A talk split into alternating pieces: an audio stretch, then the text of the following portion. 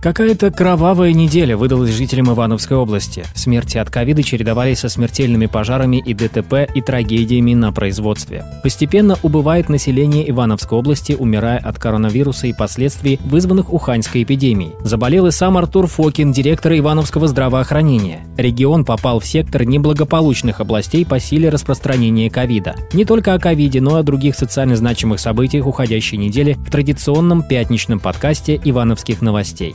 Начнем с самых последних цифр, характеризующих ситуацию с распространением коронавируса в Ивановском регионе. В ковид-стационарах более 1800 пациентов. Самостоятельно дышать не могут больше тысячи человек. Число заболевших, которое с каждым днем увеличивается более чем на 100 человек, попал и сам Артур Фокин, директор Ивановского здравоохранения. Заболел в легкой форме и из дома продолжает работать. Видимо, подхватил коронавирус, когда занимался перепрофилированием медицинских учреждений под лечение коронавирусных больных, предположил чиновник. В регионе действительно дефицит койко-мест для ковидников. Перепрофилировать уже нечего. Еще 100 коек втиснули в один из корпусов четверной городской больницы. А продержаться нужно еще как минимум до Нового года. Тогда обещают открыть строящийся развивающийся в скоростном темпе инфекционный госпиталь. Набирать сюда медицинских работников начали уже сейчас. Требуется не менее полутора тысяч человек. А тем временем коронавирус продолжает забирать жизни ивановцев. За неделю с понедельника по пятницу официально подтвердили ковид как причину смерти у семи человек. Учителям и работникам дополнительного образования начали массово делать тест на коронавирус. Итоги тестирования подведут к 6 ноября. Стараются успеть во время осенних каникул, на которые отправили школьников. В этот раз они длиннее в два раза. В Ивановской области усилили дезинфекцию общественного общественного транспорта и ужесточили проверки по выявлению антимасочников. В поликлиниках и больницах отменили все плановые визиты, осмотры, обследования и призывают лишний раз не появляться в народе. В регионе начинается эпидемия ОРВИ. Наши читатели уже открыто пишут, что кроме коронавируса у нас не лечат ни одну другую болезнь. И трагедия с безногим инвалидом тому пример. Мужчина с одной ампутированной ногой и с гниющей второй ногой остался без помощи медиков в связи со сложной ситуацией в этой сфере и попытался прекратить мучения. Его привезли в больницу с огнестрельным ранением головы. Родственники дома не смогли бы ему помочь так, как сделали бы медики в больнице. Родные, к слову, и нашли дедушку с простреленной головой, вызвали скорую и полицию.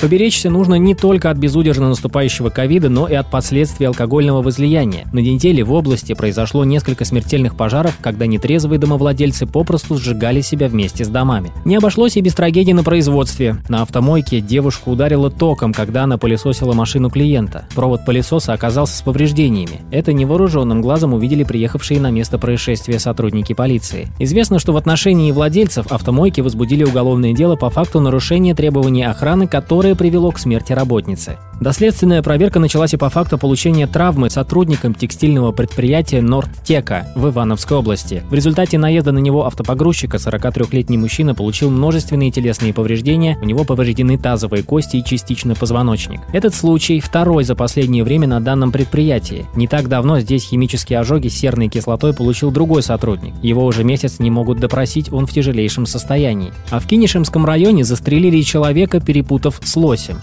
На нашем сайте newsivanova.ru вы также можете ознакомиться с топом 50 самых доходных предприятий Ивановской области, узнать, что будут строить на улице танкиста Александрова, очищенной от гаражей, увидеть, что шокировало посетителя Богородского дома для стариков и инвалидов, прочитать, почему пассажирский автобус под Иваново попал в смертельное ДТП, выяснить, как продлить субсидию и детские пособия. На этом пока все. Берегите себя и своих близких и встречайте последний осенний месяц. В выходные синоптики обещают мокрый снег с дождем. И читайте ивановские новости. Кстати, число подписчиков ивановских новостей в телеграм-канале превысило 500 человек. К слову, в связи с расширением будем рады принять в свои ряды корреспондента. Ивановские новости – это наши, это ваши новости. Оставайтесь с нами.